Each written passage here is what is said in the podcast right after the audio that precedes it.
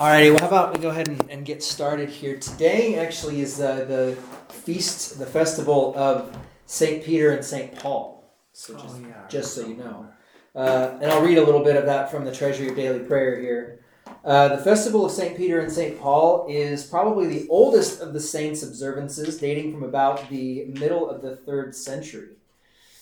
Um, an early tradition held that these two pillars of the New Testament church were martyred on the same day in Rome during the persecution under who? Y'all know? Nero. Oh, Okay, under Nero. That's like the first first round of persecutions that the church faced. In addition to this joint commemoration of their deaths, both apostles are commemorated separately. Peter on January 18th for his confession of Jesus as the Christ, and Paul on January 25th for his conversion. The New Testament tells us much about both apostles. Peter was with Jesus from the beginning of his ministry and served as a leader among the disciples. Despite his steadfast faith, Scripture also records some of his failures, such as his rebuke of Jesus and his threefold denial of his Lord. Following Jesus' ascension, Peter continued as a leader in the church. Paul, a devout Jew, also known as Saul, uh, came on the scene as a persecutor of the church. Following his miraculous conversion, in which the risen Christ himself appeared to him, Paul became a powerful preacher of the grace of God. During his three um, during his three mm, mm, missionary journeys, Paul traveled throughout modern day Turkey and Greece. The New Testament account of his life ends with Paul under house arrest in Rome, though tradition holds that he went on to Spain before returning to Rome. I was reading a little something about that today. It was kind of interesting that um, we don't have a lot about how either of them died. There's traditional accounts. Peter was known to, um, by by tradition, he was crucified but upside down. Have y'all heard that before? Yeah, because he uh, told him he didn't rate as high as Jesus. That's right. Yeah, he had he was not he was he was not worthy to die in the manner of his Lord, and so they crucified him upside down. Um, which is really funny because you get all these like occultist people with like these up, with like the upside down cross, and just like oh the, the cross of Saint Peter. Anyways, um, you know, you have no idea what you're doing. so, anyways, um, and then and, and then Saint Paul. Uh, any, anybody know how he's thought to have died? Stone. No, I thought he died in, in a prison. he was beheaded Oh. most most likely beheaded because he was a Roman citizen, and that was uh, the most humane way of dying. So uh, of being executed, I guess you could say. I say. was gonna say, really? Well, he could have been crucified. So- down. Yeah, upside down or whatever. So so yeah, so it's very very kind of interesting how uh, I, am reading for fun uh, a book on church history, and I just read about that today a little bit. So just the traditional accounts are very interesting. Anyways, let's begin with the word of prayer. In the name of the Father and of the Son and of the Holy Spirit, Amen. Mm. Um, mm. Merciful and eternal God your holy apostles Peter and Paul received grace and strength to to lay down their lives for the sake of of your son. Strengthen us by your holy spirit that we may confess your truth and at all times be ready to lay down our lives for him who laid down his life for us. Um, um, excuse me. Um, even Jesus Christ our Lord, who lives and reigns with you and the Holy Spirit, one God, now and forever. Amen. All right. I have So- a question before we get started. Sure. Did St. Peter and St. Paul, did they have families? Uh, Saint married. Saint Peter was married. Did he have children? I don't know. Uh, Paul was not married. Uh, so I don't know. There you go. Um, lost, lost to antiquity, I guess you could say. Yeah. Um, but it was it was also it's it's it's interesting though um, reading reading that book on on church history. Um, it's it's called the Story of Christianity. There's two volumes. It's really easy to read. It's not like a super scholarly work, but uh, the Story of Christianity, Volume One, goes from uh, post New Testament, or no, like the Acts of the Apostles, basically on through to right up before the Re- uh, before the Reformation. Volume two goes from Reformation to about like the 2000s or so. So, I mean, and, and it's just like an overview. So, uh, but in, in this one, it's very interesting how he's saying that all these churches started in, uh, you know, like Spain. There's, there's, there's a lot of churches in the ancient world that felt like they needed to have an apostolic tie, like they needed to be tied to an apostle. And in Spain, their patron saint, does anybody know what the patron saint of Spain is? Saint James. But in Spanish, that's uh, Santiago. So whenever they would run into battle against the Moors, they would chant Santiago and, and charge, right? So, but they so they had a tradition that Saint James came from Jerusalem all the way to Spain, and then went all the way back, and then was killed by Herod.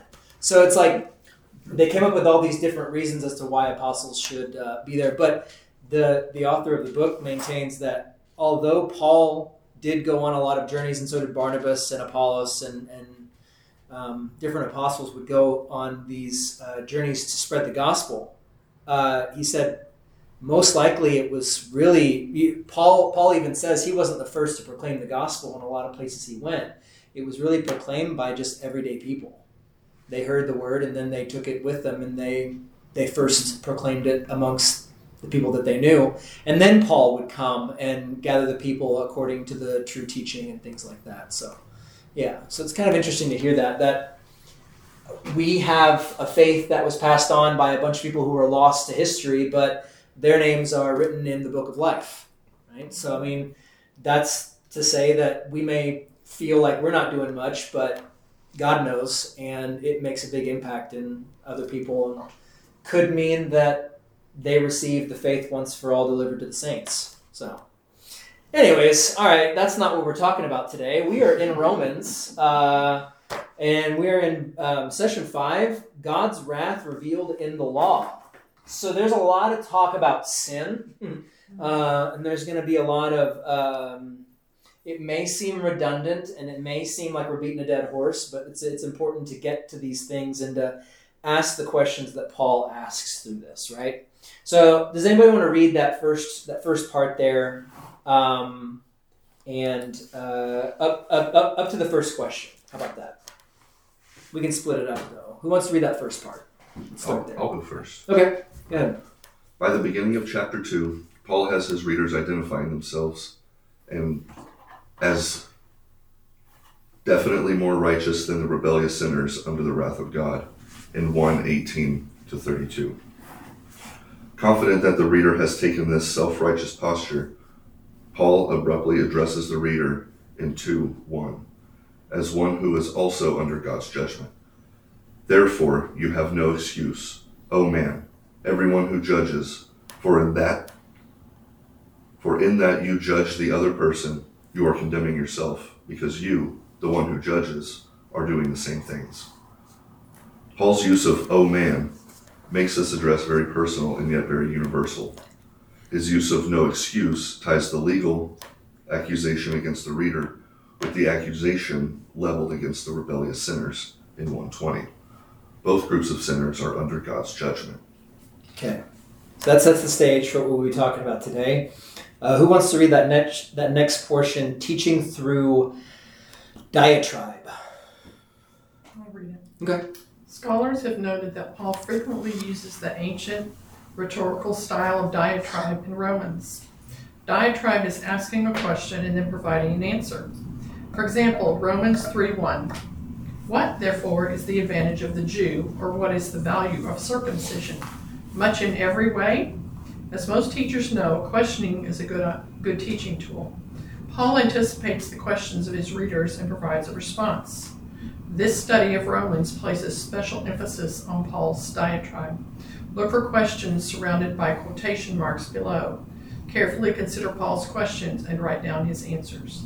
Okay, so as the teacher, I will now ask the questions, and we'll see we'll see what answers you got. Okay, so carefully read chapter two, verse one, and list three examples of Paul's courtroom language. So someone someone read Romans uh, Romans two one, so we can hear that.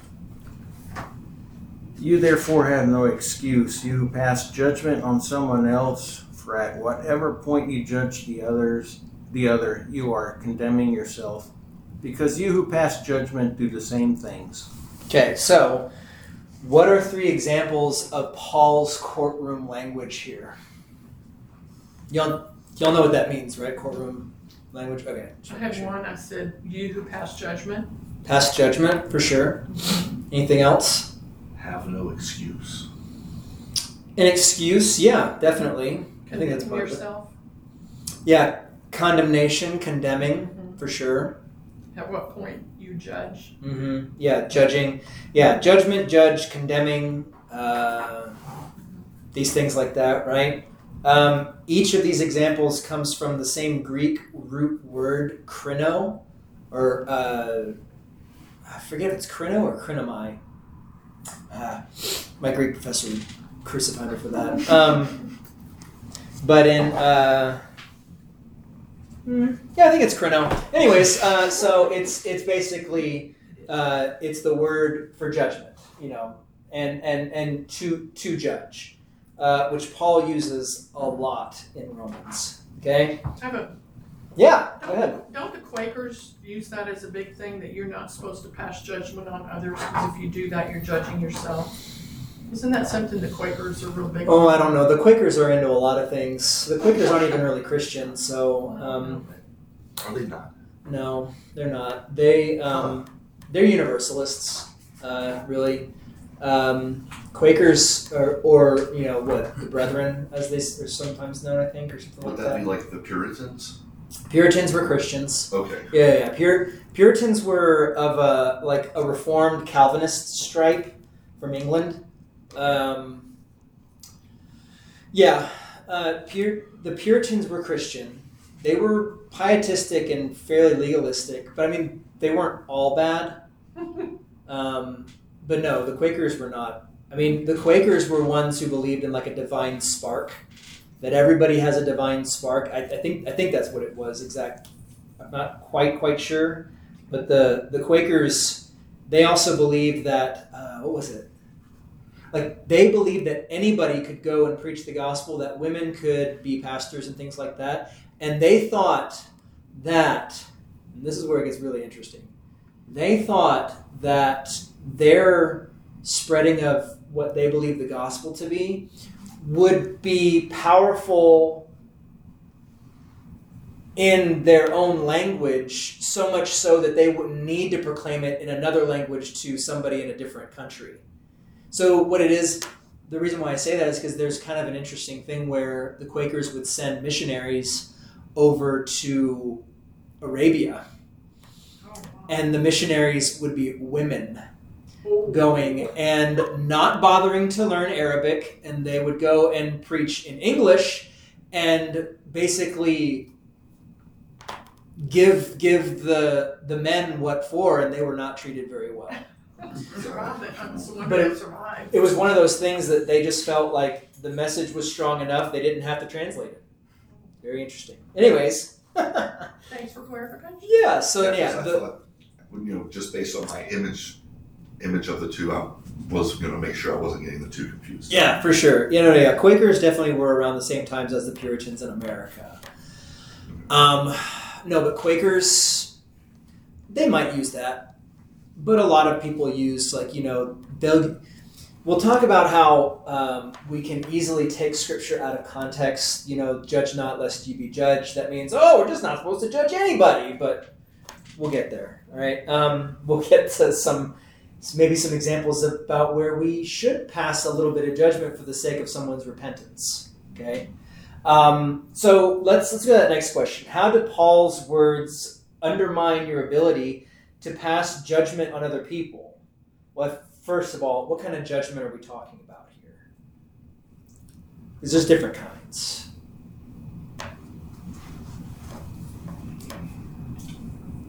Kind of like your judgment, how you feel about it, and what you think the right thing should be for them. Okay, interesting. It could be anything. So, like, very subjective, maybe. Uh, we can get pretty, pretty harsh with that. Mm-hmm. Yeah. Um, what what kind of judgments are there? So when somebody passes judgment, um, are we talking about when Paul talks about this? Are we talking about the kind of judgment you use when you're deciding which way to come to church? No, it's more like a legal judgment. It's more like a legal judgment. It's more like an eternal judgment, whether or not you think someone's going to heaven or hell. That's Right. what I was thinking. Eternal judgment. That's right. So, what sort of how do how does Paul and his words uh, how do they undermine your ability to pass that kind of judgment on other people? Say that again. I just kind of reworded a little bit. So, how do Paul's words undermine your ability to pass eternal judgment on other people? well, it just throws it right back at you. Okay, how so? It says you have no excuse. I mean, Mm-hmm. if you're gonna say, "Man, that guy deserves that for doing that," We're all sinners. I Yeah. guarantee you, you've probably done it before in thought or or deed. Mm-hmm. Yeah, uh, Paul points out that each of us sins. Um, based on our own righteousness, right, the subjective things that we would like to judge people by, we have no basis for passing that kind of judgment, right? Um, we are not exempt from judgment ourselves, right? Uh, and that's really what Jesus means when he says, "Judge not, lest you be judged." Uh, do not do not say that someone for sure is in heaven or hell, because that's not your role. You're so fallen, you don't even know which way is up, right? Mhm. So that's that's really what that means. That each of us sins, but that's not an excuse to just let certain things pass by uh, unattended. Um, and and we'll get we'll get to some some some things here, but I, just just so I can really drive this point home, what sort of instances must we pass judgment on? Uh, Well, it's like when somebody commits murder. I yeah, mean, we're, God tells us to listen to the authorities. The authorities have the power. Mhm. I mean, do not kill. That's a sin. We've got governors and police officers who have the authority. Those people right. are supposed to be punished. Yeah. Okay, that's a good one. How about um, how about judgments we need to pass in church? Are there any that we must make in church? We've got to give a lot in church. I mean, yeah. Well, I mean, Everybody's, we have to tolerate everybody's differences. Okay, but here's here's what I mean. Let me give you an example. Um, some people might say, "Judge not, lest you be judged." Oh, you're not supposed to judge people. Let's say, let's say that there's, and this might hit home for some people, but let's say that there's a couple in church, and I've I've heard of this happening. Couple in church that are married. They have several kids and they're going through a separation, right? The mom brings their kids to church, and then all of a sudden, dad walks through the door with his girlfriend.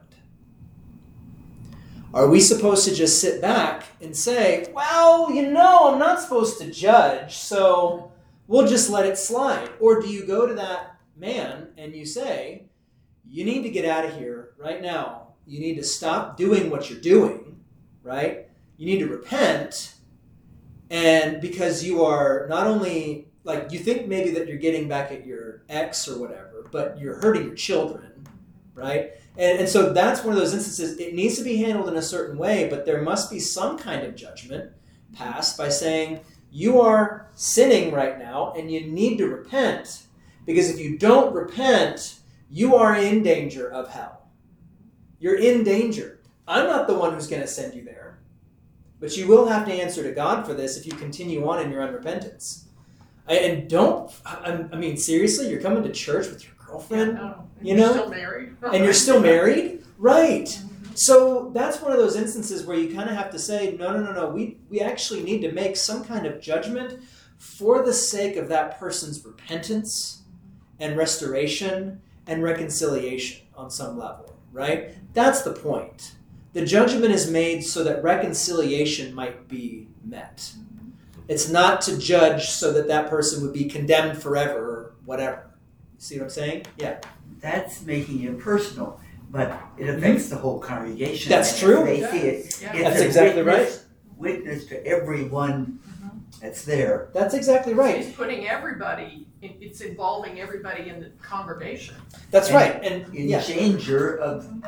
Accepting it and Yeah. everyone else saying, well, Right. if he can do it, I can too. which is why it's the pastor's responsibility to intervene in that situation and uh, address it in the appropriate way for the sake of not only that family but the entire congregation lest others look at that and think that it's okay and excusable because how are people if nobody says anything how are people in the congregation supposed to kneel at that rail next to him and his girlfriend, confessing that no sin is happening here, nothing needs to be repented of, and you're receiving the body and blood of Christ, not for this, because that's obviously not a sin. I mean, that's the confession you're making, and it's it's dangerous ground. So that's you're right. That's a personal thing for that family, but you're right. It affects the entire body of Christ. Mm-hmm. Uh, because when one part suffers, all parts suffer. That's that's that's how we should see it. So I just want to throw that out there, just just so we know that um, it's not so clear cut. You can't just simply say, "Don't ever pass judgment." You need to be discerning. Wisdom needs to come in play at some point in time, so that uh, um, so that people would not be led astray. Right? Yeah. Go ahead. Can we also, as Christians, point out, like if we, if we see somebody that we think is doing something, you know, That's clearly breaking Yeah, one of the Ten clearly a Commandments, sin, right? you know. Yeah, clearly like, like sin. say you find out your neighbor's having an affair or something. Sure.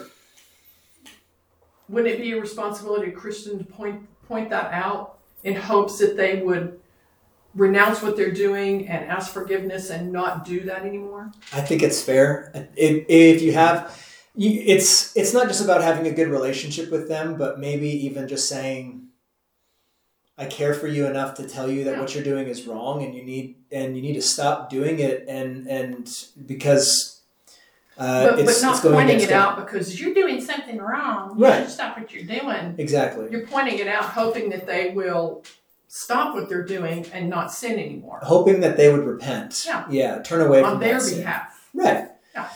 You're speaking the truth in love. Mm-hmm. right? They might not see it that way, but that's the risk you that's the risk you take. That's the risky take uh, for their sake. Mhm. But at least you said something, Yeah. and said it in love. Uh, and sometimes tone makes a difference, but really the truth needs to be spoken no matter what. Honestly, um, anybody else want to chime in on that? I Yeah, have something. go ahead. Um, so say you, uh, I used to tell people judgment is not always a bad word. We kind of always associate judgment with something bad Sure. instead of making a good judgment on something. Right. Um, Yeah. so not doing anything, making that judgment, lest you be judged by not doing it. Are you being Does that make judged any by not sense? doing it? Yeah. By not pointing it out? Well, Mhm. we, we we say in our uh, confession of faith, sorry, in our confession of sins on Sundays in uh, Divine Service One, right? We say um, we have sinned in thought, word, and deed by what we have done and by what we have left undone. Uh, it's one of those things where, uh, um, you know, like uh, with the commandments, there's not only the negative command, but there's also a positive aspect tied to the ones that are even negative, like you shall not kill, right? Um, or, well, no, you sh- you. It's not kill. You shall not murder, right? And that includes somebody who could do something to save somebody's life, but they don't, right? That is a breaking of the fifth Yeah, commandment. when someone's getting assaulted and you bust your phone out to. Yeah, as opposed to actually trying to help them. Yeah. Yeah. Right. Yes. Yes, you are breaking breaking the fifth commandment for sure. Uh, so, um, and the and the other side is true as well. That you know, let's say something seemingly benign as the eighth commandment: "You shall not give false testimony against your neighbor." And if somebody's speaking ill of somebody else, and you just sit back and don't say anything, you know, in our understanding of the explanation of that, you should uh, defend them, speak well of them, and explain everything in the kindest way. If you don't do that, yeah, you fall short. Mhm. Fall short. You made a bad judgment on just doing nothing, right? So there's that side of it as well. Good stuff. Good conversation here. Anybody else want to say something about that? Yeah, well, as far as uh, judgment on people, we do have the process of excommunication, which I have never seen in my lifetime. It usually people excommunicate themselves. A lot of Well, the they just don't show up anymore. That's true. Yeah. They just they don't. I we we have a service for that in the uh, in the agenda, which is like what pastors have that kind of has extra services that aren't in the service book. And one of the services is that if there's been reconciliation sought for somebody that's in open and, and uh, if they are in open and unrepentant sin and they've been confronted about it and they still refuse to repent, then there is something that I could, as a pastor, do in front of the entire church, which is scriptural. Take it to the church and say, this person is not repentant and therefore they are not uh, allowed to commune. Um, and, and we pray that they would repent because of this. And that's the whole point. It's not just to cast somebody out, but it's that you hand them over to Satan in hopes that they would repent and come Yeah, back. Come back. Yeah. To to realize what it is that they're being deprived of, and desire that uh, all the more. Um, so yeah. So is there like a blacklist that say you commu- excommunicate someone and then you go tell pastor and Hosanna, hey, don't No. commune this person in case they come over here? uh, in theory, there is. Um, there's there's um, uh, there's some Well, I've never issues. thought of that before. There's some issues with that. There's some issues with that. Clearly, there's issues with that, but Well, what I mean by that is that um, sometimes, and this this depends on each circuit, and within the Missouri Synod, our church structure and polity can sometimes, unfortunately, and also for good reason, things are left up to the discretion of. Of the pastor, uh, in a lot of instances. I mean, I would never just excommunicate somebody. It's like it's it, it's like you didn't bring me a donut no communion for you, whatever. Uh, it, it would be open and unrepentant sin. Let's say that that guy, you know, who brought his his girlfriend to church when he's still married to his wife, comes and I say, "You need to repent of this," and he goes, "I'm not going to." There's nothing because we love each other and there's nothing wrong with it. I'll say, "Well, you are in open and unrepentant sin," and I bring the elders in on it, right? And if he still refuses to hear it, then I would bring it to the church. And if he still refuses, I'd say, You're no longer a member of this church until you repent and confess your sin and be absolved of it. And if that's the case, and we go through all the processes, and we say, We excommunicate you, I can get in touch with Pastor Bass down in down at Hosanna, and I know Pastor Bass, and I think that he would honor that. Um, but if if that guy then moved to like Wisconsin, California, Oregon, Washington, whatever, and didn't know anybody from Adam, um, I wouldn't really have any say on it. Um, and if he goes to another church that's not LCMS, what do they have to care what I say, right? So it's like it's one of those things of um, we we do that in hopes that they would repent, and if they go on to another church that's within our circuit, um, I would hopefully get wind of it somehow and be able Yeah, to travels fast. Talk to like that. yeah Yeah. that's that's right uh, I would hopefully be able to um, talk to the pastor as to the process that we went through so that he would continue to abide by the discipline that's been enacted for the good of that person uh, so it depends that's the short answer it depends. Um, it's not always. It doesn't always work out perfectly because we're dealing with sinners on both sides.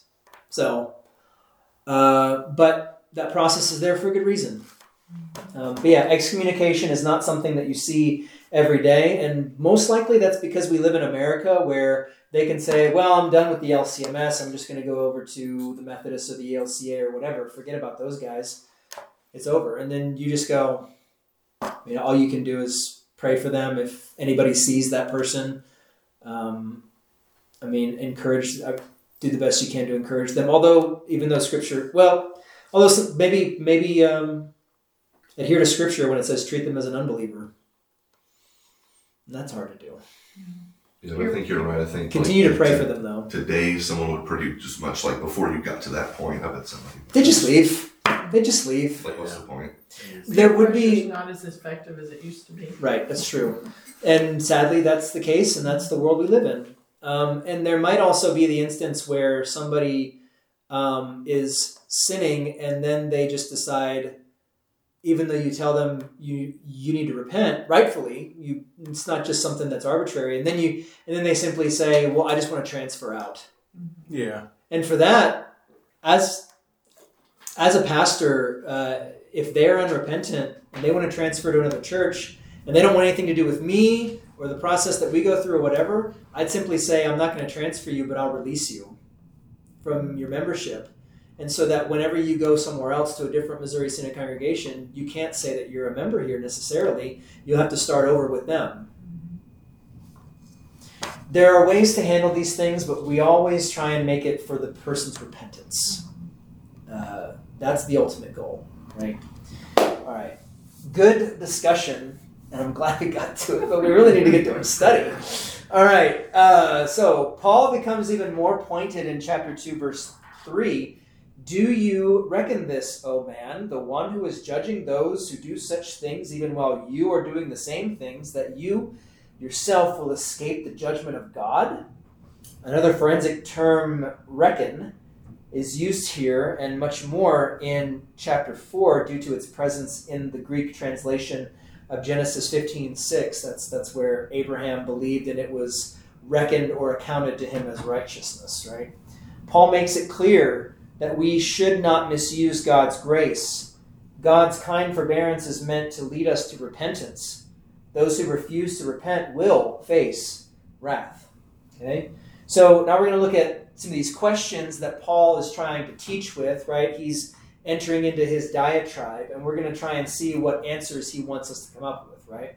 Um, so Paul asks, When you, a mere man, pass judgment on them, that is, sinners, and yet do the same things, do you think you will escape God's judgment? What's the answer?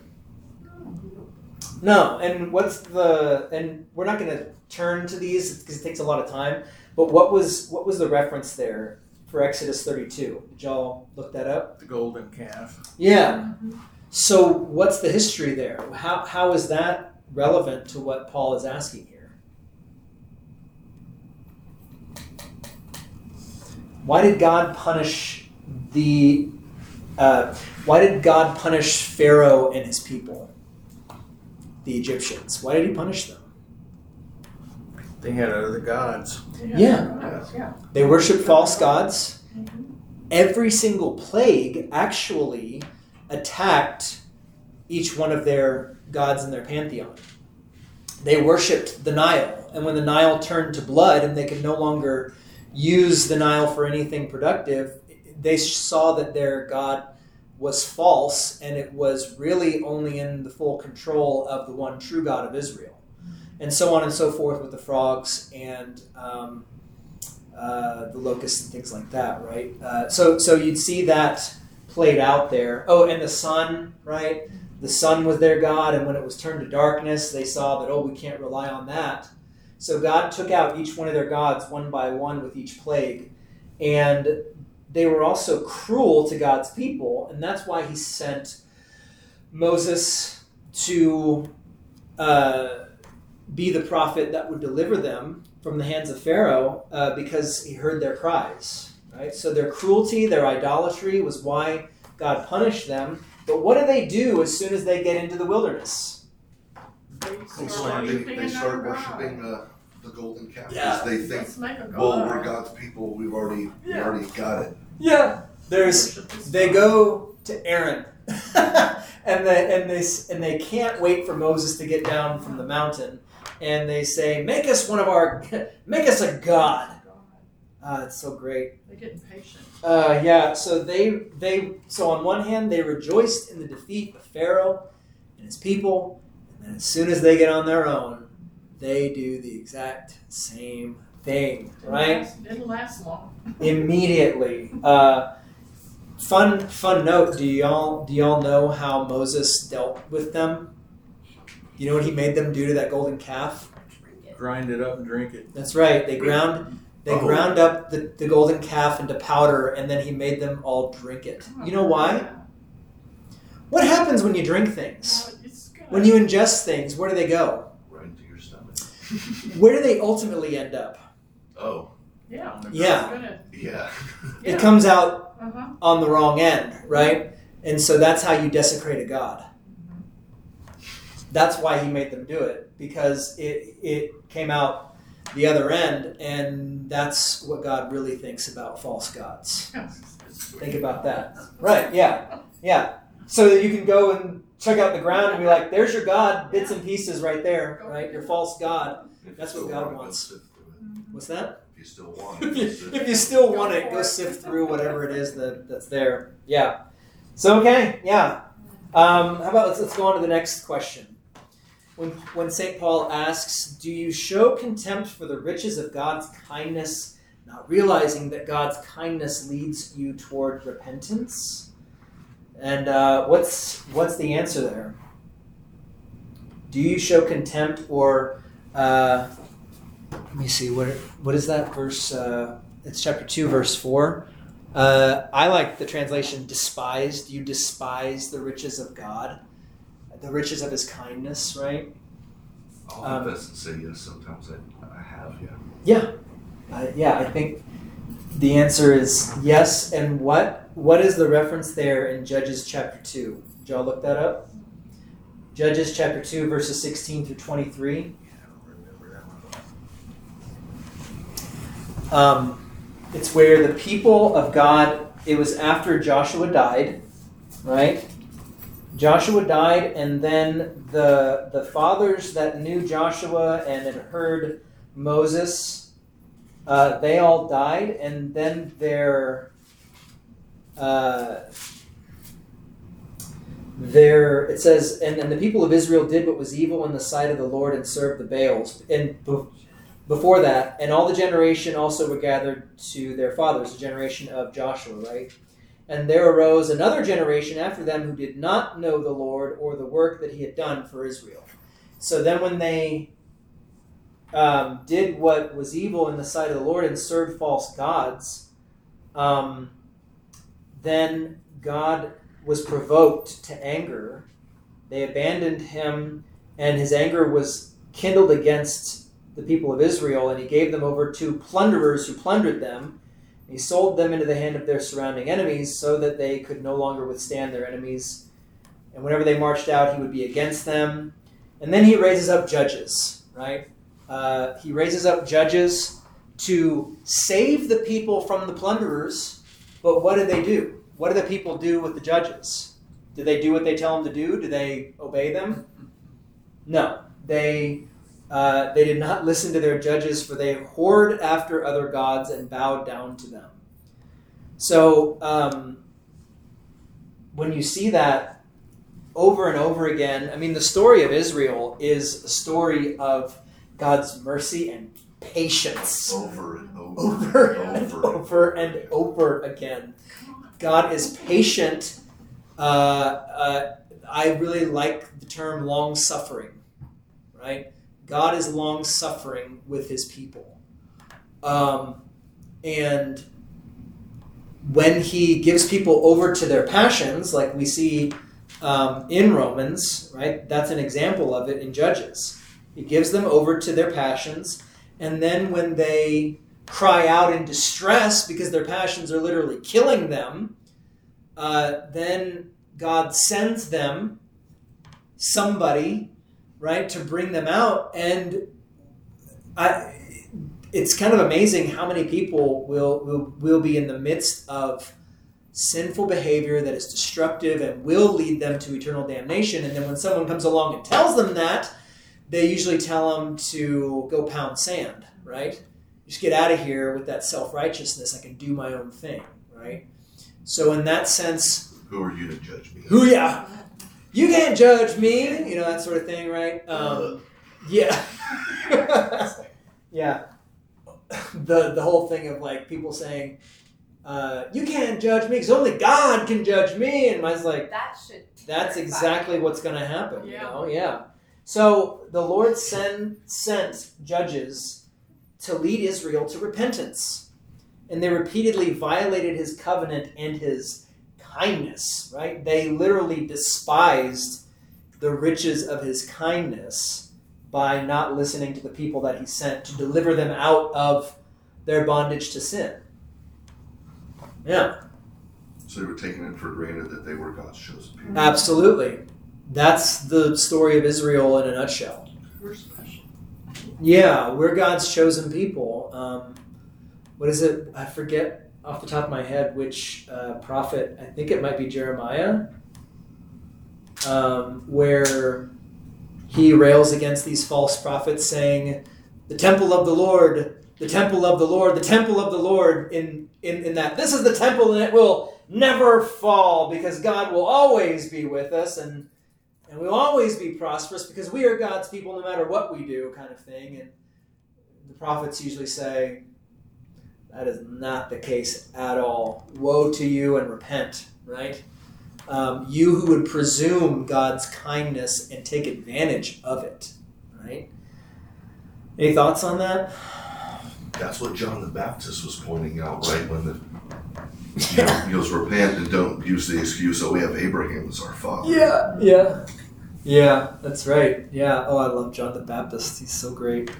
Um, the greatest man ever born among women. Right. That's what our Lord says. Um, don't know if he'd last very long in the Missouri Synod as a pastor, but um, he's kind of harsh. but that kind of tells you something right there. All right. So, uh, or in really any church body, if you think about it nowadays. Um, any thoughts on that? Well, I, you know, contempt for the riches. I was thinking God's riches is something a lot of people think are owed to them. They're entitled to it. Mm, okay. A lot, a lot of entitlement or mentality around Right. anymore. Right, because because I'm a good person, right? I'm a good person. Sure, God's God. Of course, I'm going to go to heaven. I'm a good person. I do good things. Yeah, I do good things all the time. Mm, Okay, that's Pat good. myself on the back. That's great. No, Yeah, okay. as far as judging Fantastic. nations, I think God is judging our nation right now too. You think so? Yeah. I would not disagree with you. Um, I would not disagree with you in the slightest. I, I, I wonder if God allowed uh, Roe v. Wade to be overturned so that that could be another test for us to see just how committed to life we really are. Right now, now we can't hide behind the Supreme Court anymore, and we can say we have to literally say. Uh, It's Well, our decision. Now you have no excuse. now you have no excuse, and now if we don't help women who are in crisis pregnancy situations, do we really care in the first place? I mean, it's one of those things of um, we really need to start putting our money where our mouth is, uh, because um, not just on that issue, but on a lot of issues, because. Um, it's one of those things also where I'm sure a lot of people who are public school teachers or something like that would say, well, I don't pray with my kids or something like that in school because then I'd lose my job. But now the Supreme Court has said you can do that, right? But the sad thing is, is that why were we waiting the whole time for the Supreme Court to say anything? It shouldn't have mattered one iota for us to uh, have to say these things, right? Um, then that's not necessarily full condemnation, but I think it is a wake up call for us to say, hey, you know what? Momentum is on our side. Let's go and do the good things for those people, right? Let's go and make it happen. Driving home Sunday after church, there was protesters at the courthouse. For Oh, what? there? Roe v. Wade. Are you serious? Yeah, Wow. yeah. Did Yeah. you hear about the, they caught the arsonist trying to burn the church down? Where? What church? It was, in- it said on the 300 block of San Antonio Street, so that's got to be St. Peter and Paul Catholic Church. Where? Here? Yeah, here. Oh wow. This past, get the newspaper. It's in the police report thing. He was like a 43 year old man here from church, and they caught, went in. I don't know how, but they went in and caught him. He was trying to set fire to the church, arson. and I was like, To the to the the Roman Catholic Church. well, it said the 300 block of San Antonio, and ah, that's Yeah. where St. Peter Paul is. Yeah. So so You know. yeah. Derive that for yourself. Yeah. That's amazing. I, I, wow. I saw that today, and I was like, and he was from Fredericksburg, and I was just Oh. like, oh yeah, he was from Fredericksburg. They gave his name. He was like 43 or something from Frederick, Fredericksburg, and I was just like, I didn't see the protesters though. I didn't. Yeah, see there was a few of them. I was driving, so I couldn't read the signs. But yeah, a few of them had. some- There weren't too many of them, maybe twenty of them or something like that. in front of the courthouse. That's still a decent size for this town. Yeah. Ugh. Lord know. have mercy. Lord have mercy. Well, those folks are uh, showing contempt for the riches of God's kindness for Yes. sure. I pray for their repentance that they would not do those things, right? But you know what? I think there were probably more people in town here in church giving thanks for it. I hope so. were Uh, out on Well, if Well, you want to do that- the numbers, I don't know about that. We'll st- I know that hopefully in our church there were plenty of people for sure. Um, I would. I will give. I will give credit to to a lot of churches in this town that they would the. Mhm. for sure. Absolutely. Yeah. Absolutely. Um, all right. Let's go on to that next question, just so we can stay on track here. Uh, so speaking of showing contempt for the riches of kind of God's kindness, personally, can you recall a time uh, when another person took you for granted, and how did that affect your relationship with that person? You don't have to give specifics on what what what happened, but how did that affect your relationship? Yeah, go ahead. It lowered my respect and trust of that person. I completely. Completely. Yeah. Mm-hmm. Oh, yeah. Almost. Yeah. Yeah. I mean, when you do something out of kindness for somebody and they just Turn on you. turn on you or disregard it, not even just disregard it, but just take advantage, mm-hmm. keep keep taking taking taking of your kindness and the point where you just you're drained, right? Mm-hmm. It, it causes you pain and maybe anger for sure. It's not a fun place to be, right? Um, so the next question how might taking God's love for granted affect your relationship with Him? no longer thankful. Okay. Yeah. Any, anything else? I wrote down motivation that you could get the idea. Well, I, I'll get him to do this for me. Okay. Interesting. I Yeah. but it makes me realize that I'm a sinner and need to constantly ask for God's forgiveness. Yeah. I guess what I was thinking more like um, Mm-hmm. uh, prosperity. Oh, okay. If I do this, God will. Oh, if Wow. this, then that kind of thing. And that will prove to you that. Mm-hmm. Yeah. Well, and and and I wonder. Um, it's not. We're not immune from that sort of thing, though. I mean, we presume God's kindness all the time, but that's why we should desire to go to you know confession and absolution and and be absolved of our sins, because we probably do it without even realizing it, uh, and we should examine ourselves often to see just how just how we've fallen short so that we might repent and do better, right? Uh, and actually walk in the ways that God would, would want us to walk. Um, Because you could take that question all the way back to the fall. absolutely. Absolutely. And, and the fall has affected your relationship. Mm-hmm. Born into sin. Yeah, and, and although it's funny because this terminology of relationship comes in after we have gone through our study on uh, Has American Christianity Failed from Pastor Wolfmueller, and he kind of he warns us against this relationship talk with God because uh, it's not something that a, a relationship between people can change. Uh, but when it comes to what God has done for us and how our lives are now changed because of what Christ has done, it's beyond the realm of relationship at that point in time because relationships rely a lot on people working together and I'll do this because you've helped me with that, da, da, da. It becomes kind of a give and take situation. And I like the way that he talks about it where when you talk to a married couple about how's your relationship, that's a different question than how's your one flesh union. You see what I'm saying? Mm-hmm. Your one flesh union is something that never changes, right? But the relationship can change. And what God has done for us through Jesus Christ has never changed and will never change. And so it's not so much about our relationship with Him as it is about how He fulfills His promises, right? So I thought that was kind of an interesting kind of butting heads a little bit with what Pastor Wolfmueller posited in his book. I Um, was listening to a couple other Missouri Synod Lutheran pastors talk about that very thing the Mm-hmm. other day. yeah, yeah. Relationship is not the best way to talk about our relationship with God, right? Our union with God through Christ. They said they hold that word intention. It's always intention. That's right. It's always intention because there's always push and pull in a relationship. But in a one flesh union, or as God does describe his his union with his people is in marriage terms, right? Uh, he always likens uh, the nation of Israel to an unfaithful wife. Why? I mean, that they whored after other gods. And Hosea is a big example of that too, as a prophet with his wife uh, Gomer. Right? What a name! Sorry.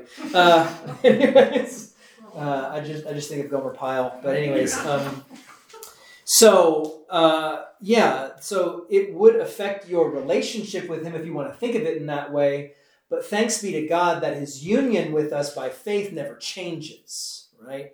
It would definitely result in God because of his love and affinity for us, calling us to repent, right? So that we could be restored in his grace. Uh, and that's what's really important, right? Um, so, but Israel did this all the time, right? They frequently took God's love for granted, and with the result that many suffered God's wrath. Uh, I mean, they didn't go into exile for nothing, right? So yeah, something to think about there. Uh, how about the next question? When St. Paul says, "You, that is the Jewish believers who teach others, do you not teach yourself?" What's the answer to that question according to Psalm one, verse two? Y'all know that off the top of your head? I read it, but I don't remember it off the top of my head. I do that. Psalm one is like is one of my favorite psalms, um, where he's talking about uh, blessed is the man who walks not in the counsel of the wicked, nor stands in the way of sinners, nor sits in the seat of scoffers. But then verse two, but his delight is in the law, the instruction of the Lord, and on his law, his instruction, he meditates day and night. Uh, so, what's the answer? You who teach others, do you not teach yourself? Answer: We should. Yeah, We should practice what we preach. yeah. but ultimately, yeah, Study God's word. yeah. Study God. What does it mean to? I I know I'm digressing a little bit here, but this, I think it's kind of important. What does it mean in modern parlance to meditate? Oh. Clear To your mind. empty Um, yourself. yeah, to empty all of yourself. Yeah, it was like uh, Go that. to an, a, There's like a lot of like popular apps out alpha there. brain state or whatever. Well, that the Yeah. humanity in, is the is the obstacle. Yeah, right. It's this Buddhist mindset of saying Yeah. that all we need to do is uh, realize that um, a, a, a succession of passions or whatever. It's like basically emptying yourself of all your desires. Um, but that's not what the psalmist means in Psalm 1. What does he mean when he says he meditates on God's instruction or God's law day and night? What does it mean to meditate in that sense? It's repetition. Yeah. And Reads it over and Shoot it like focuses on it. Yeah, chew it like what? it's like Shoot it good. like Like a cut. That's right. Think Yeah. about it. Uh, I Yeah, just savor it. There's that's right. There's there's the uh, um, what is it? The uh, uh, the collect of the collect for the word that we may read, mark, learn, and inwardly digest. Right, the word. Uh, I don't like that they updated it and said take it to heart. Come on, that's it's such rich language to say inwardly digest it, and that means not just reading it silently. You speak it. Oh, then that's how you would meditate on God's word. And that's how I would encourage everyone. I mean, uh, in our congregation at prayer, it says, speak out loud. All make it a these things. over and over and over. Yeah, well, a mantra's a Eastern thing too, Well, but you know what I'm saying. all right? Um, like whenever whenever I'm going through a proverb, I'll I'll I'll just say it over and over and over again that the the fear of the Lord is the beginning of wisdom and knowledge of the Holy One is understanding, right? Over and over and over again, so that it it's not just memorized; it's learned by your heart, and that's what I really like to think of when I memorize things. You learn. Told take it to heart. I used, used Psalm 51. Mm-hmm. create and when I was discouraged and needed to meditate on God, God, create in me a clean heart, O God, and renew a right spirit within me. Cast me not away, renew a right spirit within That's me. right. Restore the joy of thy salvation. I mean, eh, there were times when I was really um, eh, physically exhausted, caring for my husband and everything. And I'd get so discouraged that I'd just sit down and repeat that. And for a while I wondered, is that like the Catholics doing the rosary, doing it over and over and over? If I do create in me a clean heart, clean, create in me a clean heart, repeatedly. I don't No, think so. because I was focusing, focusing on On the word. the word, Yeah. yes, and not on what I was doing or which bead I was tur- turning in my hand or whatever. Yeah. Right. Sometimes I'll I'll I'll use uh, uh, sometimes I'll use a bead, but not to uh, say, "Oh, I'm I'm on this part now" or whatever. I just like uh, I actually I wear these because they have a crucifix on it, but there's a hundred beads, and I use this to memorize proverbs. There's a hundred beads, and I try and go through the whole strand when I when I memorize a proverb. So I can at least say I said it 100 times out loud, and I at least know where I'm at. it's one of those things because like I'll just keep saying it and keep saying it, and and I will think about it differently when I get to about 25 or 50, and I'll be thinking, well, that's a different way to think about that, and I'll just keep saying it and keep saying it, and then by the time I'm thinking about it and still saying it, I go, how far am I? 75. Wow. Okay, great. But so I can lose myself, and it's a tool. That's really all that should be. It's a tool to kind of keep track of stuff because, I mean, why not get lost in contemplation of God's word? It's a great thing. Anyways, uh, Kind of reminds me that Catholics have that ring thing with the beads on them, where they Yeah. Hail Mary and make sure they don't miss one. and you know, yeah, that's that's the point for the rosary is that you have a law that you need to say your rosary so many times a day, and you make sure that you don't miss it. Right? Uh, that's not the case with this. If it was, because I don't do it every day like I should. Truth be told, God have mercy on me. Um, so my hesitation with meditating on a certain verse. sure. You even mentioned like when you think about it long enough, you start thinking about it different ways. Sure. I'm always worried that I'm going to misinterpret it somehow.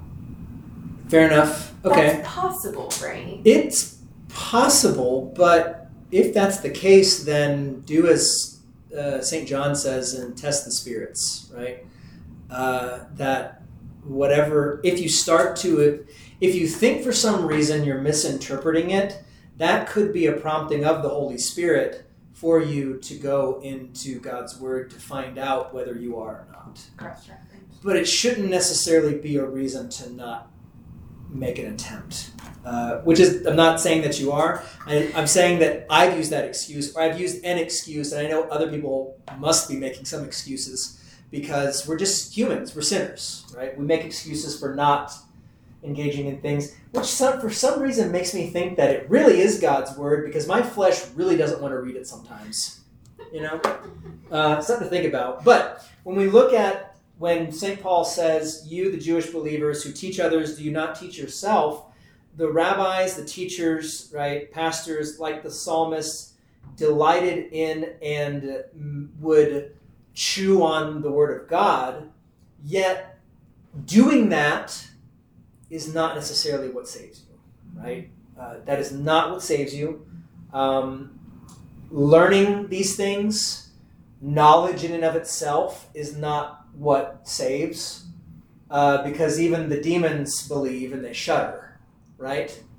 But it is the, the, the knowledge of salvation and the trust in the promises of God that saves. Because doing those things, meditating on the Word of God, it is a good, right, and salutary thing to do, but it does not meet the law's requirements, right? Okay. Uh, nonetheless, good practice. nonetheless, good practice because that good practice would show you that that's the case, right? Um, Romans 2 7 through 9, as well as 2 13, may appear to teach righteousness through works. One should see, however, that obedience to the truth is faith born and nurtured by the gospel of Jesus Christ. Paul sets up a very important point for all his readers, especially Jewish Christians, when he states, For not the hearers of the law are just before God, but the doers of the law will be declared righteous. Many Jews of the first century considered themselves part of the righteous people of God simply because they possessed and heard God's law. Paul points out that in spite of the value of having and hearing the law, the only people God declares righteous according to the law are those who keep the law perfectly, right? So, can you or anyone keep the law perfectly? No. No. What? Isn't it easy? I mean, it's super easy. I do it all the time. Uh, You have a Don't break your sinful nature. right. No, you cannot. Why not? Why can't you do it? Born into sin. Yeah, uh, we're dead in our sins and trespasses. Apart from God, we cannot do anything good, right? Uh, so this statement that only the doers of the law will be made righteous, that is a, a, a theoretical statement for all of us. The only one that it's not theoretical for is Jesus. is Jesus Christ. He is the only one who fulfills the law for us, Yeah, it's right? not really like a test. It's like a test question that you can do it. You know, oh well, those who do this can do it. That's right. Yeah, Yeah, yeah. Fulfill these Okay. requirements, and we'll see you up there, big guy. yeah. Yeah, right. Yeah, no, I don't think so. Jump, jump through those hoops, even that one that's a thousand feet up. Yeah, go for it. Yeah, it's not possible, right? Now. It's not possible uh, for us to do it perfectly. Uh, so, um, yeah, the statement's only a theory for us. It's never realized fully by any fallen human being because, as St. Paul says in chapter 3, verse 20 of Romans here, that no flesh will be justified in his sight by the deeds of the law. Right? No, no human being. That's how it's translated in a lot of Bibles, but literally the the Greek is is is sarx. It's flesh. No flesh will be justified in his sight by the deeds of the law. Yeah, because the law doesn't save you; it only accuses, always accuses. It doesn't only accuse, Only but it always accuses. Yeah, lex semper accusat. It means the law always, but not only, and that's where a lot of misunderstandings come in. It's not the only thing the law does. Um, we can talk about that a little bit later. So I have a related question. Sure. On cha- uh, two verses twelve. Mm-hmm. All who sin apart from the law will also perish apart from the law. Can you like flesh that out for me? Because I don't quite understand it. All who sin Apart from the law will perish apart from the law. And all who sin under the law will be judged by the law. I get that part. What verse is that again? So 12, 212. I'm assuming he's talking about the Gentiles, but I don't quite I don't quite follow. Oh, um, yeah. And making reference to being apart from the laws, being those who are Gentiles. And those who are under the law, Or as the Ju- are the Jews. Right. Here's what it says in But my how thing. you perish apart from It says, all Yeah. who sin apart from the law refers to Gentiles. Yeah, because they don't have the revealed law. in the Yeah, they Torah. did. God have the- judges according to the light available to people. Gentiles will not be condemned for not obeying a law they did not possess. Their judgment will be on other grounds. Yeah, and mine in my study Bible here, just a quick answer. Without the law, yeah, Gentiles did not have the revealed law, the Torah. Perish, judged, um, synonyms that sin merits death. Under the law, having received the Torah, the Israelites were bound to keep it but failed to do so. So, yeah, basically saying whether Gentile, whether Gentile or Jew, whether having the revealed law or, or not, uh, you sin even if you basically it's ignorance of the law is no excuse. Because for all for all who have sinned without the law or apart from the law will also perish without the law and all who have sinned under the law will be judged by the law. So no no matter what you have no excuse. Either way. Um, i think elsewhere it is um, think. Also, you know that the law is written on our hearts as well. Yeah. Yeah. Verse verse verse fifteen. They show that the work of the law is written on their hearts, while their conscience also bears witness, and their conflicting thoughts accuse or even excuse them on that day when, according to my gospel, God judges the secrets of men by Christ Jesus. So either way, no one has an excuse. You you can't just simply say, "Oh, well, we didn't have the law, so you're going to go easy on us, right?" It's like, no, no, no. Well, even if You know, if you never read the law, you still have a conscience. right? You know that murder is wrong. Uh, you know that theft is wrong, right? Even thieves don't like to be stolen from, right? Uh, murderers don't necessarily want to die themselves, right? So it's one of those things. There, I think it's just another way of saying you have no excuse. And he's also talking to the Jews here, where he's saying. I think he expands on that too "Yeah, during that. Oh yeah, this this this whole thing is is um, talking primarily.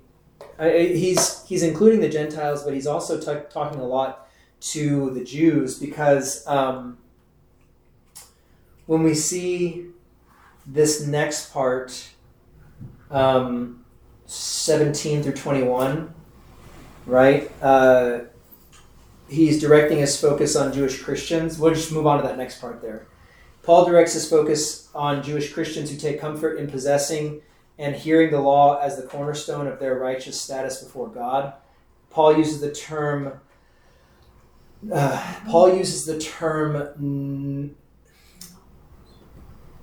nomos, that is the law, in several different ways, but most often as the Mosaic law that makes the uh, that makes the ethical demands he accuses the Jews of transgressing the same commandments as the pagan Gentiles.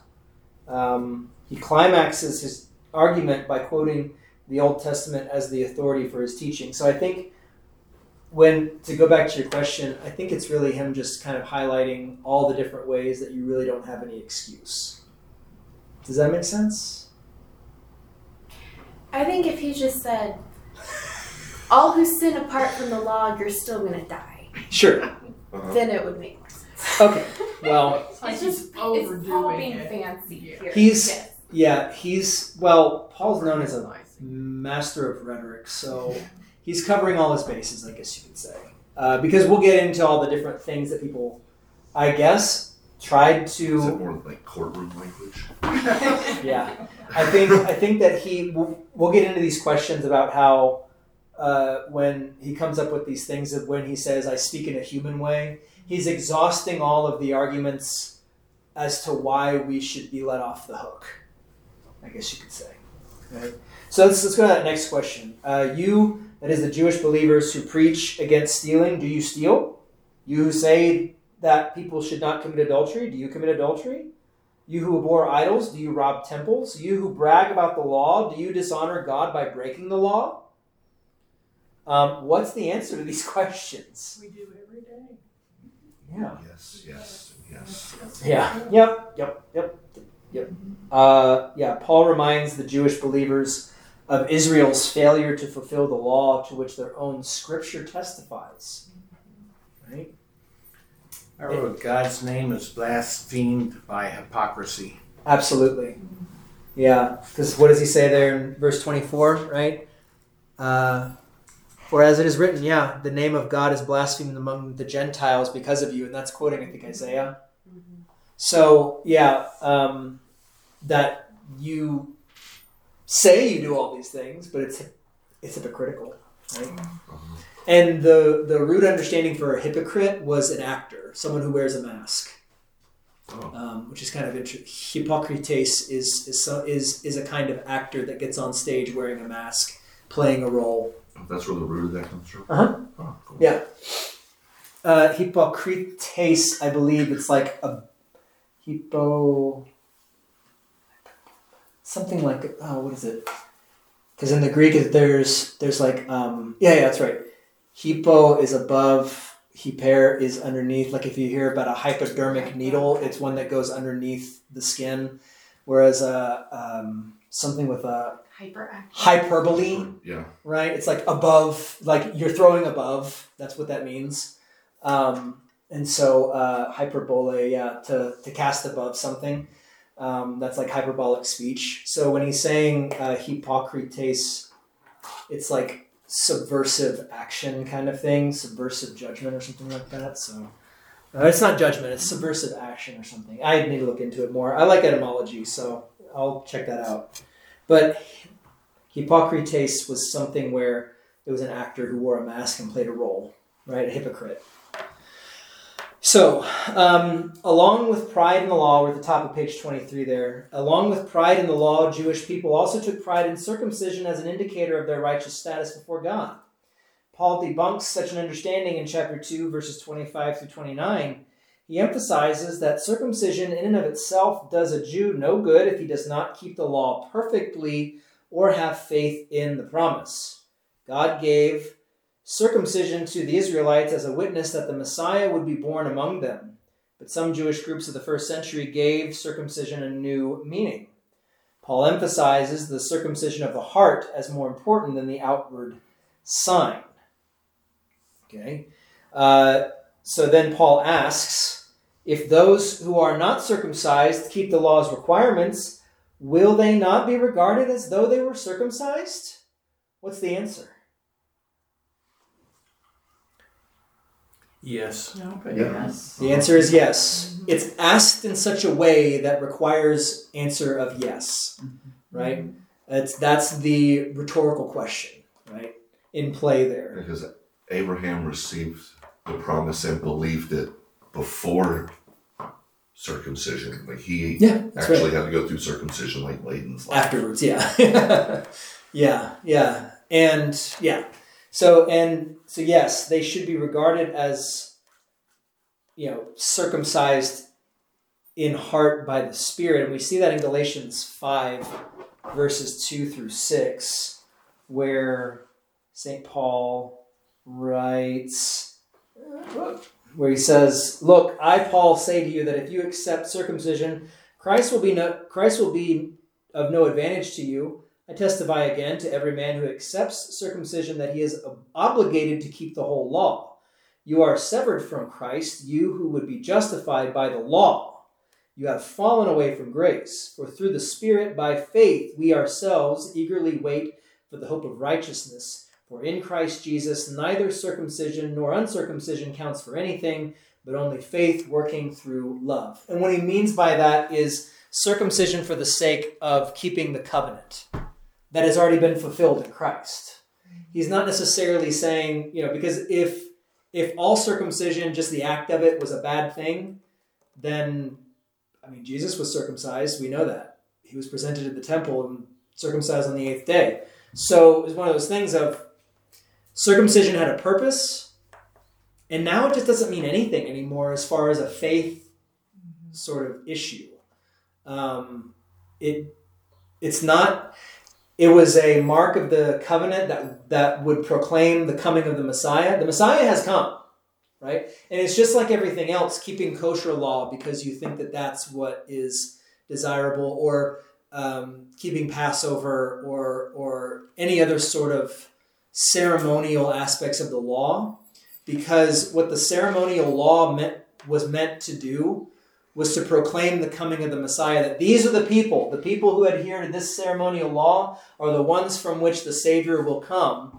And when you keep, I've heard it put this way, and I love it. This and I love this explanation. Uh, I got it from Pastor Hans Fiene from Lutheran Satire. He says, to adhere to the covenant, to the ceremonial law of the Old Testament is like putting up posters for a concert that happened six months ago. It's too late. the, con- the event has come and gone. There's no point in putting the posters up anymore, right? Are there parallels there with circumcision and baptism? Yes, of course. Uh, how might you see that? Explain, Paul. Well, I'm thinking of it. I'm, I'm thinking of it as like when when we baptize babies, Mm-hmm. you would circumcise them on the eighth day Right. because you have faith in the promise, and that is God working and uh, making that person righteous. I guess. Yeah. Right. We, we would also say we would also say that circumcision was a sign of the covenant. Baptism is a what we would call a sign. Uh, we try and I think we try and stay away from the word symbol, but it's a sign in the simple fact that what does a sign do?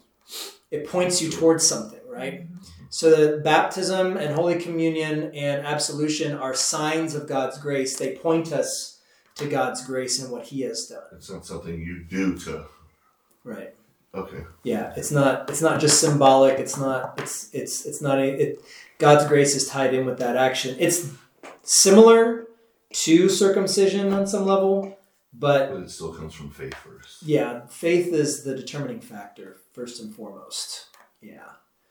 Um, so with that though, that brings us actually to that next question. The physical act of circumcision involves painful cutting. We will not go into the details there. Um, read Deuteronomy 30, verses 1 through 6. 30. Right? Deuteronomy 30. Deuteronomy 30, um, verses 1 through 6. I think for the sake of this, it's important to see. Oops, I went way too far. Where am I going? Leviticus, Numbers, Deuteronomy. Uh, Deuteronomy is the second giving of the law, um, where Deuteronomy thirty-one through six. 30 verses 1 through 6. Yeah, when all these blessings and curses have not been set before you come upon you, and you take them to heart, wherever the Lord your God disperses you among the nations. And when you and your children return to the Lord your God and obey him with all your heart and with all your soul, according to everything I command you to do, then the Lord your God will restore your fortunes and have compassion on you and gather you again from all of the nations where he scattered you even if you have been banished to the most distant land under the heavens. From there, the Lord your God will gather you and bring you back. He will bring you to the land that belongs to your fathers, and you will take possession of it. He will make you more prosperous and numerous than your fathers. The Lord your God will circumcise your hearts and the hearts of your descendants, so that you may love him with all your heart and with all your soul and live. Yeah, so see, he's saying that if you do these things, you will live. But you can't do these things unless God circumcises your heart, right? So, uh, and then there's Romans 2 29, where he does say, uh, but a Jew is one, uh, but a Jew is one um, inwardly, and circumcision is a matter of the heart by the Spirit, not the letter his praise is not from man but from God, right? So, with that, uh, reflect on Paul's use of circumcision of the heart. How has your heart been circumcised? I mean, It's like accepting the Holy Spirit. Okay, so how, how would you combine circumcision, a very painful act, It's been changed. Yeah. Uh, said a part of the flesh, which is the old Adam, has been removed. interesting. Okay. Uh huh. Yeah. No, but like, Write that's very down, interesting. Like, that's what I said too. A part of the flesh. Yeah, it's true. Um, is that a fun thing to have a piece of your flesh removed? Do you just go, I think I want to keep doing that? Uh, no, it's painful, right? Uh, it, it, the the physical act of circumcision is a painful thing, like when you see in the Old Testament with uh, what is it um, when uh, when a I forget the the name, but um, when uh, the twelve brothers, you know, uh, you know, when Dinah. Simeon, yeah, when Dinah is violated, uh, and then uh, Simeon and Levi go to him and say, "We will give you as as your wife, like we will give her as your wife, but she cannot marry someone who's not circumcised." And so the man repentantly wants to do this and marry her, and he does what they ask. And then while they're recovering from their circumcisions, they slay them. Right? I mean, it's a painful thing. It's not something you just recover from easily. Um, and it's one of those things, though, that when we are circumcised of the heart, it's painful. How does the Spirit. So, so. I'm trying to think here. The law is like a knife, right? It cuts to the heart of the matter, right? The Spirit uses the law like a knife to sever you from the sin that you've committed. Kind of painfully reveal how you should be, not. Exactly. It, it is a painful, the Spirit uses the law to drive our hearts to repentance. Um, it, it carves out that sinful part to show you this is what you were holding on to. And while you're sitting there, you're going, ow, yeah, that hurts. That hurts to be told that I'm doing something wrong. It hurts to be told that I was holding on to a, a, a false God. It hurts to be told that I was committing some grave sin, right? It does not feel good um, because one's self righteousness gets cut away by the sharpening of the law, right? Um, so that's, that's that's probably one way to look at it. Any thoughts and qu- questions about that? No, I mean it's like what the writer of Hebrews says that the word of the Lord is uh, is is uh, sharper than a two-edged sword, cutting to the bone and the marrow of the believer. Right. So, um, dividing dividing these things that the word of the law divide divides things into truth and lies, right? Truth and falsity, righteousness and sin. The word of the Lord cuts through it all, right? Um, so yeah, and, and sometimes it's a painful thing. Uh, it's not fun to go through a confessional mirror like what's in the back of this treasury of daily prayer, where you ask yourself these questions according to the Ten Commandments, right? Where you say uh, things like, uh, say things like, you know, the first commandment, you shall have no other gods. What does this mean? We should fear, love, and trust in God above all things. I do it all the time. What or whom do I fear most? It's not God most of the time. In what or whom do I trust most for financial security, physical safety, or emotional support? Hmm. Do I fear God's wrath and therefore avoid every sin? Hmm. No. Is my love of God evident in my daily life? I need that. I need that. Not all the time. I, you know, is there a percentage here we can go with? Uh, you know, do I expect only good from God in every situation, or do I worry, doubt, complain, or feel unfairly treated when I when things go wrong? Well, I'll leave that for your own contemplation, and it's not fun to hear those questions, right? Because then you're really confronted with the truth of the matter. You don't want to read those before you go to bed. You want to read those before you come to church on Sunday. That's what you want to do, honestly, so that you can really, uh, so that when you get to that part where it says, you know, s- silence for contemplation on God's word and things like that. That's that's a good time for that. I'm Um, reminded that uh, uh, uh, Martin Luther once said, if you can't sleep, start with the Ten Commandments. Just recite them to yourself, and it'll. And for me, when I try that, I can't get past the first commandment. Who is the God in my life? I've been making my own Yeah. Decisions. I'm it. That's up to me to do it. I get those thoughts and I think, well, that's not giving him.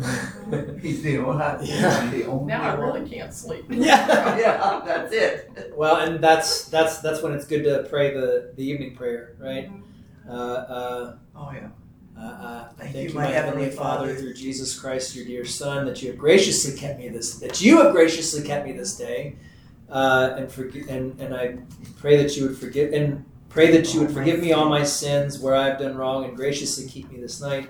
For into your hands I commend myself, my body and soul, and all things. Let your holy angel be with me, that the evil foe may have no power over me. Amen. I pray that with Charlotte every night.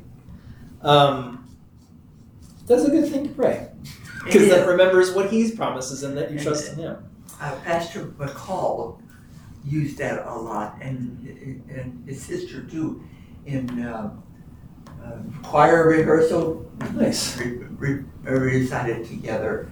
That's And that has become very precious to me, and I use that every night. And It's a great prayer. Um, it is. It's one of those things. Uh, sorry, I keep going on these things, but um, it's one of those things. Amelia has told me, and she wouldn't mind me saying this, that she struggled with you know spiritual oppression type stuff, like demonic oppression, and she didn't really know what to do with it. And then when she talked to her mom about it, she said, "Just pray that that you know, uh, pray that God would cast away that that evil spirit, that demonic demonic spirit that's oppressing you by the power and by the name of Jesus Christ.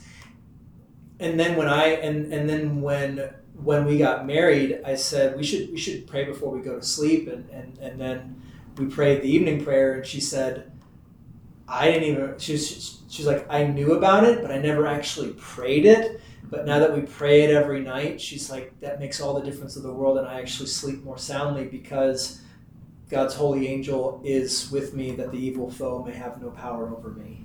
And I was like, that's beautiful. It makes a big difference. And Dave and I had that every night. Mm-hmm. Such a blessing. It's a blessing. Yeah, it's a blessing.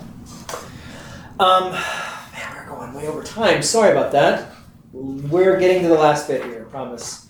In the opening, so accountable to God. In the opening verses of chapter 3, Paul defends the value of being a Jew, defends God from the criticism of being unjust, and defends himself from the criticism of encouraging evil in order that good may come. So that chapter 3, verses 1 through 8.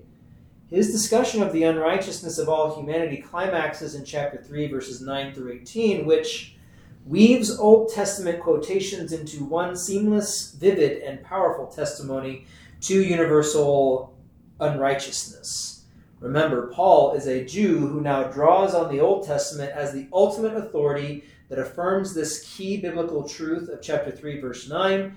Jews and Greeks all are under, subject to, sin. Notice the inclusive statements in chapter 3, verses 10 through 18, such as no righteous one, not even one, no one who understands, no one who seeks God, all turned away, no one does good, not so much as one. Scripture has spoken, no one is righteous. So, that next question from St. Paul what advantage is there in being a Jew, or what value is there in circumcision? Is there any value in these things? What does he say there uh, in chapter 3, verse 2, and chapter 9, verses 4 through 5? That they've been entrusted with the Word of God. Yeah. That there is benefit, but because God has given them the word, He has given them the prophets, they come from the line of faithful men, right? Faithful people, faithful families. Uh, that there was great value in being Jewish. They had the word of God, numerous valuable resources from the Lord. They weren't so special in and of themselves, but it was only what God gave them that made them special. Um, so that next question: What if some Jewish people did not have faith? Will their lack of faith nullify God's faithfulness? What's the question? I mean, what's the answer? Sorry. Not his faithfulness, just his wrath. yeah. Uh, so here, Paul shows his frequent and terse response to questions. Uh, me genoito, that's, that's that's the Greek. It literally means uh, may it not be, or absolutely not. Right? Uh, it's this is for all the grammar nerds. Uh, it's in the optative mood which expresses the possibility of action taking place in the future, but makes it very emphatic that this is not what Paul affirms.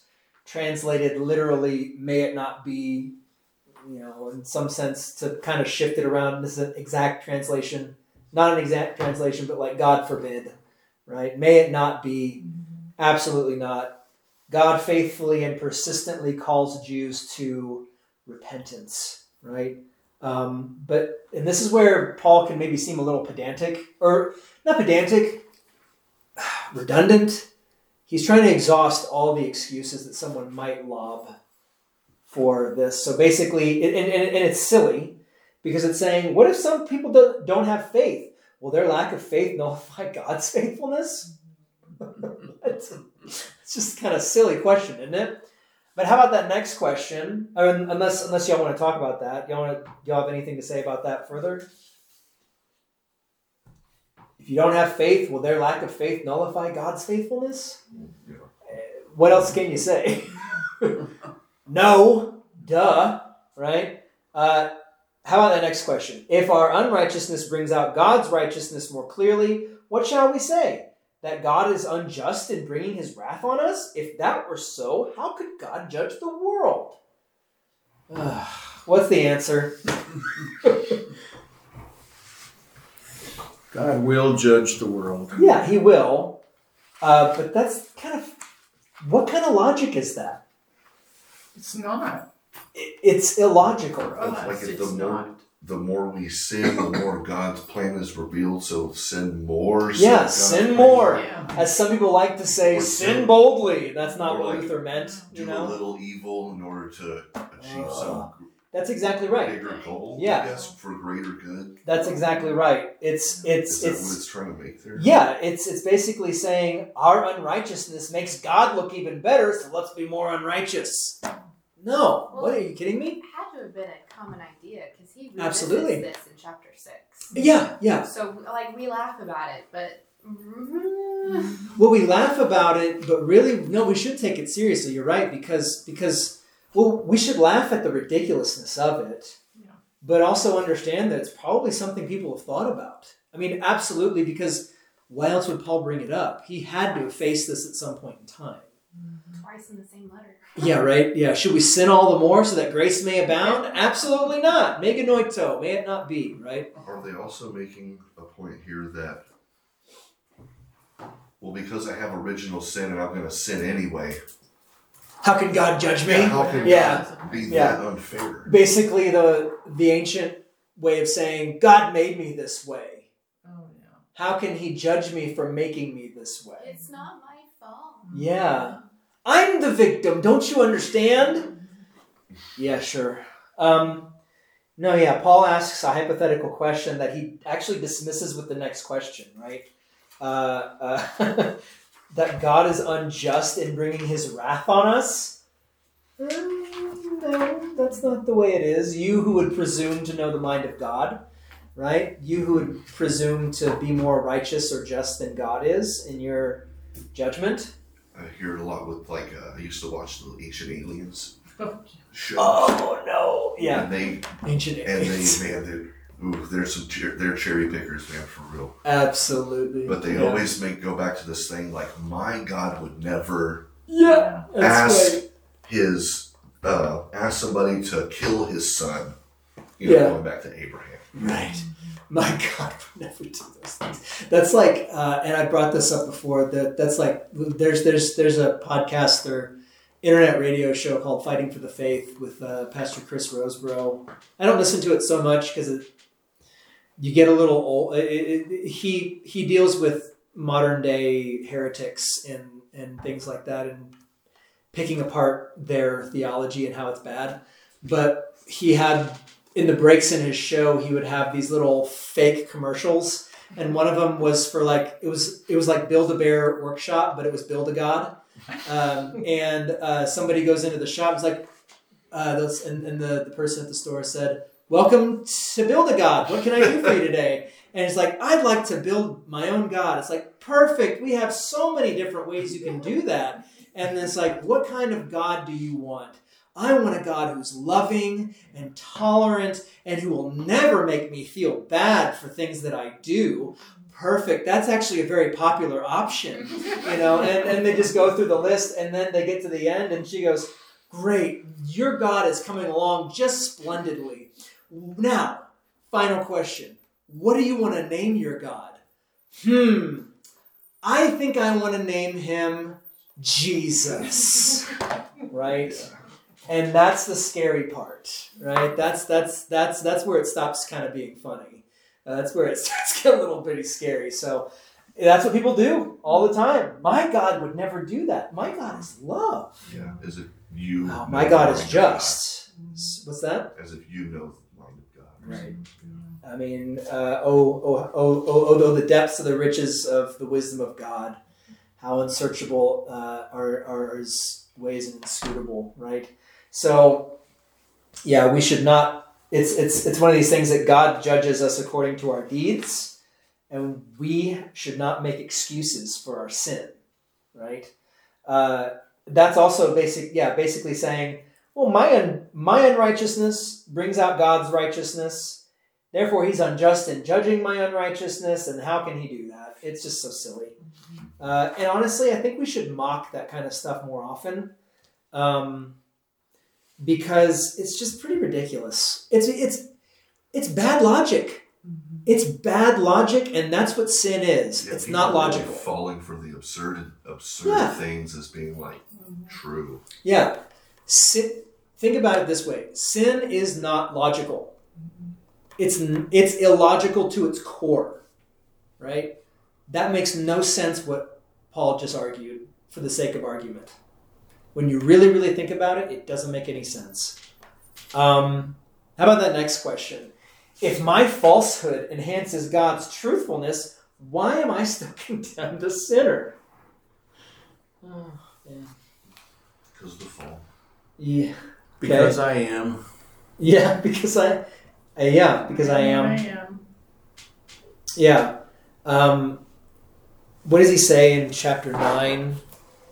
Uh, there quotes chapter nine verses eighteen through twenty-one, where he says uh, the you know the vessel saying you know the clay saying to the potter, "Why did you make me this way?" kind of thing. Um, chapter nine verses eighteen through twenty-one, where he says. Uh, yeah, so then he has mercy on whomever he wills, and he hardens whomever he wills. You will say to me then, Why does he still find fault? For who can resist his will? But who are you, O man, to answer back to God? Will what is molded say to its molder, Why have you made me like this? Has the potter no right over the clay to make out of the same lump one vessel for honorable use and another for dishonorable use? Um, basically, who are you to question God in this way? Um, and like like we said before, these are probably things people have said to Paul at one point in time, arguing with them for their own unrighteousness uh, to just stay in it. And he says, um, "Why not do evil that good may come?" As some people slanderously charge us with saying, their condemnation is just, right? And he, he says in that before, right? Um, that God is unrighteous to inflict wrath on us. I speak in a human way right? In a fallen way. That that's how some people think. Um, so yeah, the questions here could reflect actual excuses people made. Uh, but sins committed by the creature never honors the goodness of the creator. It's not how that happens. That's not how that works. And I, I would use the example. I well, I didn't create my children. You know, people procreate. It's a different thing. But in a familial sense, if if Charlotte or Henry uh, were to do something that was dishonorable, Would that make le- would that make me look very good as a father? It would make me look very bad. People Right. would judge you. They would, yeah, and they'd be right to on some level, right? Um, sometimes children are so rebellious that there's nothing really much you can do about that at a certain point. But it's one of those things that that's actually a qualification for a pastor is that if he can't judge, if if he can't manage his own household, how is he supposed to manage the house of God, right? So it's one of those things of like, if Charlotte was just doing something dishonorable and me saying, "Keep on doing it, honey," because that makes me look good. It's ridiculous. It's ridiculous. It makes no sense. Um, makes no sense. All right. Uh, so, what shall we conclude then? Are we, the Jewish people, this is St. Paul saying this, right? Are we Jewish people any better? What's the answer to that one? No. Jews and Gentiles are all under sin. That's right. God judges all people equitably. A lot of, we hear a lot about equity nowadays. Well, Everybody's gonna be there's one thing for sure that's going to be equitable, and that's going to be judgment, uh, especially apart from God's grace. It's not a great thing. Um, well, I mean, it is a great thing in the sense that God is the one doing it, but it's it's going to be one that's uh, I don't know, on some level, very very sad. I was gonna say it's gonna be sad because there's gonna be so many that are gonna fall short. Absolutely. So, uh, question. Can you imagine a new pastor preaching this message as his initial sermon to your congregation? Sure. Wouldn't that be nice? I didn't do that on my first sermon. Uh, if I would have done that, I don't know how, how y'all would have liked me very much. Uh, this is what Paul is doing, though.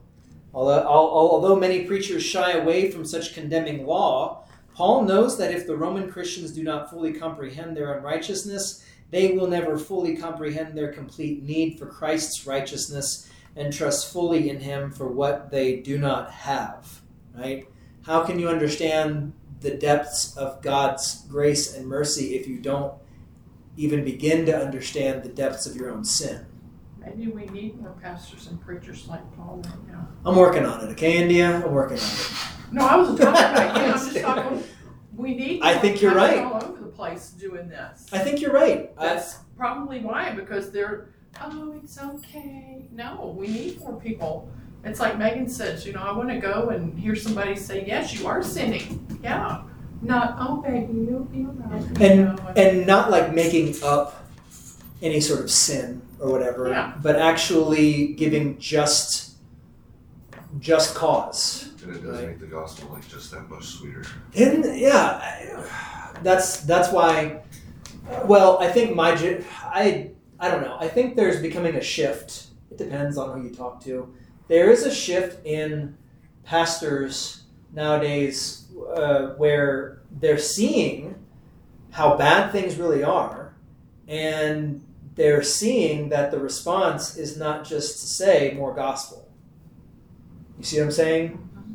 Uh, you need the proper distinction between law and gospel. We as Lutherans understand that on paper. We should really understand that in practice too. That uh, when you give someone the when you give someone the gospel who is unrepentant in their sin, when you simply say something along the lines of, "Oh, you believe it's okay to kill your child your child in the womb," well, Jesus loves you. I mean, that doesn't even begin to address the issue. And second of all, uh, when you say to somebody who is sinning currently in thought, word, or deed, and they are unrepentant for it, and they simply say, "Oh, Jesus forgives sin," like Pastor Whedon says, uh, uh, um, and he's so enthusiastic when he says it. He's, he's just like, if you just give the gospel to someone who is open and unrepentant in their sin, they'll say, "Ooh, God loves to forgive sin." I love to sin. What a great deal. Yeah. What a great deal. It's literally Paul saying, should we sin all the more so that grace may abound? Absolutely not, right? So, yeah, so we should definitely be discerning in our use of law and gospel that someone who is, let's say, out in the front of the courthouse, you know, and, and none of us are. Uh, immune from even having this sort of uh, this sort of thought in our families and friendships, right? That we have people who would disagree with us if it was like pro-life or or maybe even like the death penalty or something like that, and, and you could say, well, I mean, or let's just say, um, what is it? If if if someone has has this idea, like I, I, I can't even imagine. This is maybe this is just me. I can't even imagine a mother who has children living. Like I, I saw a picture that's from one of these rallies. This lady, she got lambasted for it. Someone took a picture of her at one of these rallies for pro-abortion stuff. She has her two kids, and her husband has their youngest on his shoulders, and she has a, a cardboard sign written out that says, "Don't force this on anyone." And I'm just thinking, oh. what? It's like absurd. It's one of these things of like, you know, them literally bending down to their children and saying, I had the right to kill you if I wanted to, and I want to protect that for other people too. It's like, it's like there's a meme out there, you know, uh, Jack Sparrow from Pirates of the Caribbean. It's one of those things where someone's saying to him, it's like, uh, women born today will have less rights than their mothers. And you see Jack Sparrow going, but they will be born. So, uh, yes, but they will be born, and that's the important thing, right? So, yeah. Oh, I just I saw something on Instagram and it was about kind of this topic and he said for the pro abortion people it's like telling their children I only love you because you were.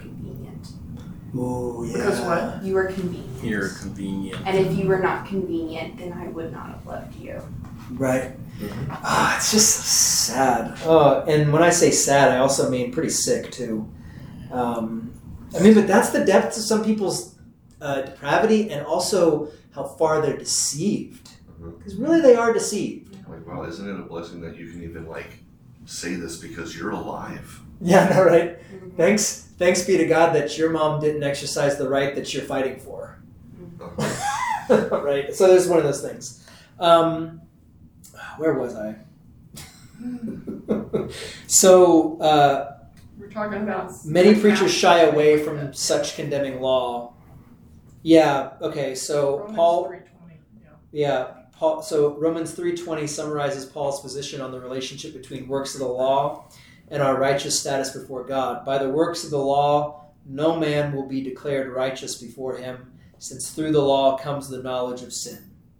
Paul addresses the basic problem with Judaism and the religious views of most people an optimistic anthropology. It's the same thing we were talking about. People will hold up signs saying, Trust women! Hmm. You won't trust men, so I guess what does that say about what you believe? Uh, Kavanaugh.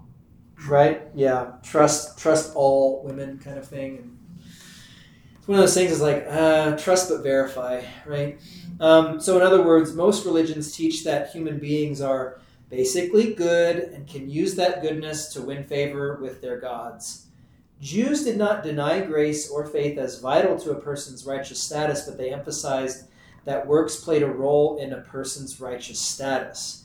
They denied that our righteousness is, an, is uh, they denied that our righteousness is uh, uh, they denied that our righteousness is is an an alien righteousness that is received by God's grace alone through faith alone. That's how God takes away your sin and declares you righteous by grace through faith in Christ alone. So that's the end of this session, but and it may seem like we covered a lot of stuff, and it may seem like you're feeling kind of weighed down, but it's one of those things that this is something that's really important to use with people who are not familiar with Christianity, because most of the time, if people turn on the TV and look at something that you know, low hanging fruit, Trinity Broadcasting Network. Uh, Joel Osteen. It's all very positive thinking type stuff. And we need to be sure that we teach the the fullness of the sinful state of fallen mankind. Otherwise, you're not going to get the gospel. You're not going to understand why did why did Jesus die for me? Why did he have to die for me? And if you don't understand the depth of your sin, you won't understand the fullness of God's grace. It's really that simple. So, this isn't to beat you down and keep you there. It's to make you see just how great God's grace truly is, in spite of how bad you are. Um, okay?